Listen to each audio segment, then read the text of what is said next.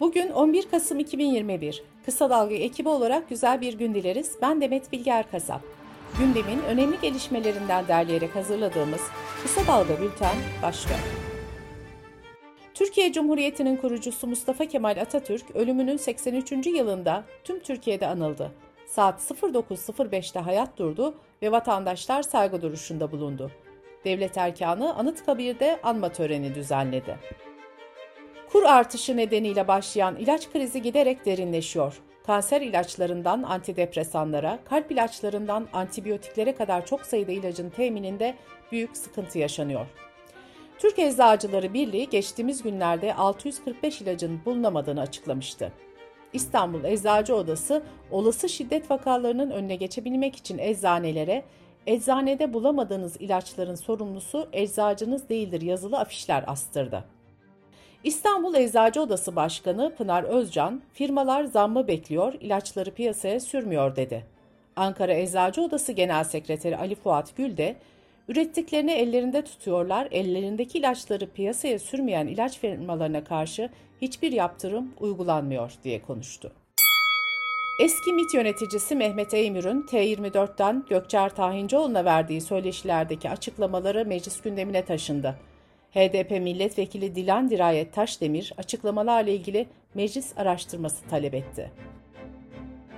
Önergenin gerekçesinde Mehmet Eymür'ün MIT'in içerisinde yasa dışı örgütlenmelere gidildiğini, hukuk dışı faaliyetlerde bulunduklarını ve işkenceyi itiraf ettiği belirtilerek bunların araştırılması istendi. Cumhurbaşkanı Erdoğan'ın İstanbul Sözleşmesi'ni ve sözleşmeyi savunanları hedef alan açıklamalarına tepkiler sürüyor. 8 Baron'un Kadın Hakları Merkezi ortak açıklama yaparak Cumhurbaşkanı Erdoğan'ın sözlerini tanımıyoruz dedi. Meclis Plan ve Bütçe Komisyonu'nda Aile ve Sosyal Hizmetler Bakanlığı'nın bütçesinin görüşmelerinde de İstanbul Sözleşmesi protestosu düzenlendi. Muhalefet milletvekilleri üzerinde İstanbul Sözleşmesi yaşayacak yazılı dövizler taşıdı. Cumhurbaşkanı Erdoğan 8 Kasım'daki kabine toplantısından sonra İyi Partili Lütfü Türkkan'ın bir yurttaşa küfretmesiyle ilgili konuşurken şu ifadeleri kullanmıştı. Kadın STK'larına sesleniyorum, siz ne iş yapıyorsunuz? Her kim bu ülkede bir daha İstanbul Sözleşmesi ile başlayan bir cümle kurarsa kadınlarımız tepki göstermelidir. Erdoğan'ın bu sözlerine tepki gösterenlerse sosyal medyada İstanbul Sözleşmesi yaşatır paylaşımları yapmıştı.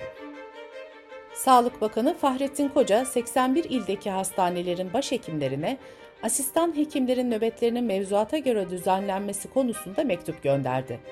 Bakan Koca mektubunda uzun ve yıpratıcı olan çalışma sürelerini azaltmakta, nöbet düzenlemelerini yasal mevzuatımıza uygun ve insani koşullara kavuşturmakta tam bir irade ortaya koymalıyız dedi. CHP Antalya Milletvekili Avukat Cavit Arı, Tarım ve Orman Bakanlığı'nın 2022 yılı bütçesinin görüşüldüğü Plan ve Bütçe Komisyonu'ndaki konuşmasında yaz aylarında orman yangınlarında zarar gören ağaçların tomruk olarak satıldığı iddialarını gündeme taşıdı. Arı, çok uluslu bir şirketin metreküpü 155 liradan satın aldığı tomrukları yurt dışına 730 euroya sattığı şeklinde bir iddia var. Bu iddia doğru mudur diye sordu. İçişleri Bakanlığı tarafından hazırlanan yardım toplama esas ve usulleri hakkında yönetmelik resmi gazetede yayımlandı. İnternet ortamında gerçekleştirilecek yardım toplama faaliyetleri İçişleri Bakanlığı tarafından yayınlanan yönetmelik kapsamına alındı ve izne tabi oldu. Bültenimize COVID-19 gelişmeleriyle devam ediyoruz. ABD hükümeti ilaç firması Merck'ten 1 milyar dolar değerinde COVID-19 ilacı almaya hazırlanıyor. Bu siparişle ABD'nin satın aldığı toplam tedavi kürü sayısı 3.1 milyona çıkacak. İlaçların toplam maliyetinin 2,2 milyar dolar olması bekleniyor. İlacın hastalığın erken döneminde verilmesi halinde ölüm veya hastaneye yatışı yarı yarıya azalttığı belirtilmişti. Fransa'da 65 yaş ve üzeri kişilerin seyahat edebilmeleri, müzelere ve restoranlara giriş yapabilmeleri için 3. doz aşı olma şartı getirildi.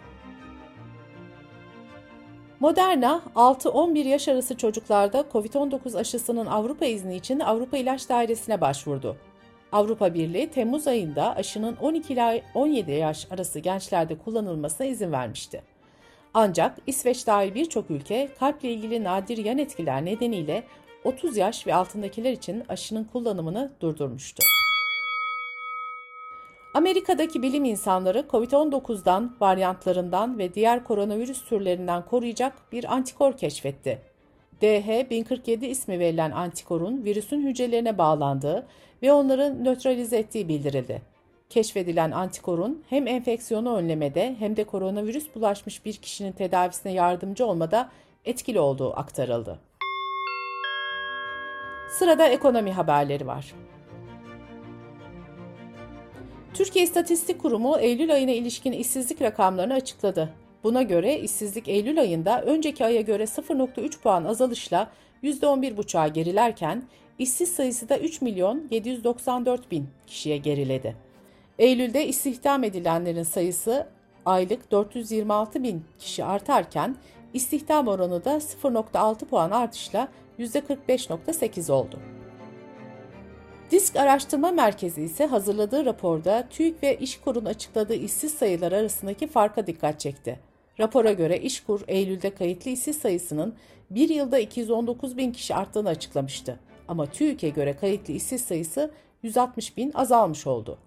Disk'in raporunda İşkur ve TÜİK verileri arasındaki yıllık fark 379 bin kişidir denildi. Disk, geniş tanımlı işsiz sayısını 7,9 milyon olarak hesapladı. Merkezi Lüksemburg'da bulunan ABD'nin en yüksek mahkemesi Avrupa Adalet Divanı yapısı içinde yer alan AB Genel Mahkemesi, Google'ın alışveriş hizmetindeki karşılaştırma stratejisinin kuralları ihlal ettiğine hükmetti ve AB Komisyonu'nun şirkete uyguladığı 2,42 milyar euroluk para cezasını onadı. Dış politika ve dünyadan gelişmelerle devam ediyoruz. Belarus'tan Polonya sınırına yığılan sığınmacılarla başlayan kriz giderek büyüyor.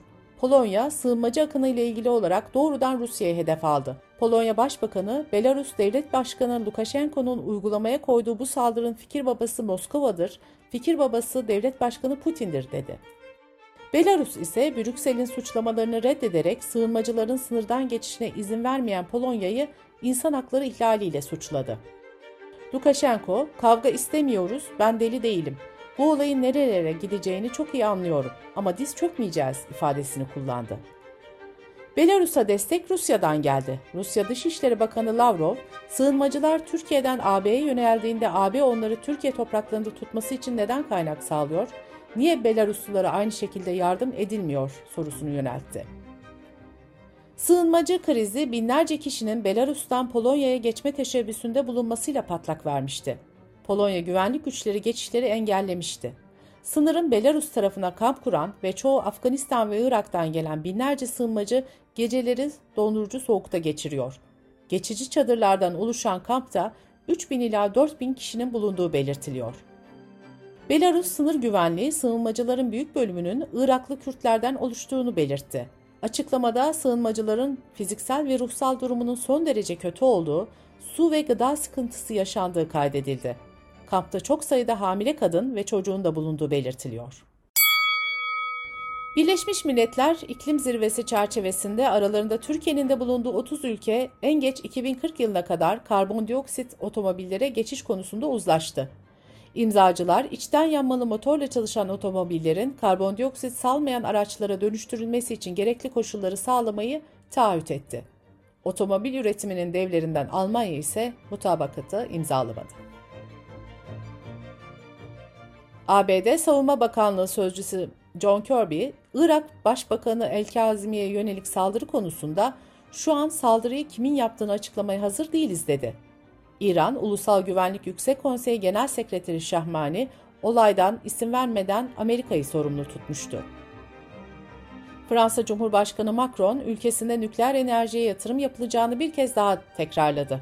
Macron, ülkede onlarca yıl sonra yeniden nükleer reaktörler inşa edileceğini ve ülkesinin bu sayede karbondioksit salımını azaltacağını savundu.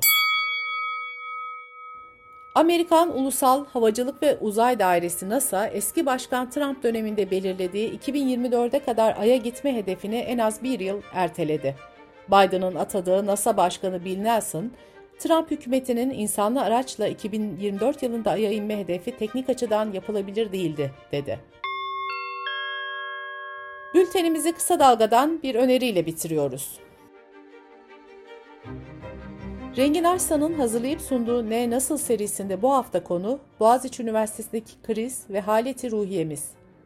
Boğaziçi'nde derslerine Cumhurbaşkanı'nın atadığı rektör tarafından son verilen Can Can'dan hem nasıl bir Boğaziçi hayal ettiğini hem de Türkiye'nin en prestijli üniversitesindeki düğümün nasıl çözülebileceğini anlattı. Psikiyatrist Agah Aydın ise tıp dergisi Lancet'te yayımlanan ve Türkiye'deki anksiyete ve depresyon oranlarındaki yükselişi gösteren araştırmayı yorumladı. Kısa Dalga.net adresimizden ve podcast platformlarından dinleyebilirsiniz. Gözünüz kulağınız bizde olsun. Kısa Dalga Medya.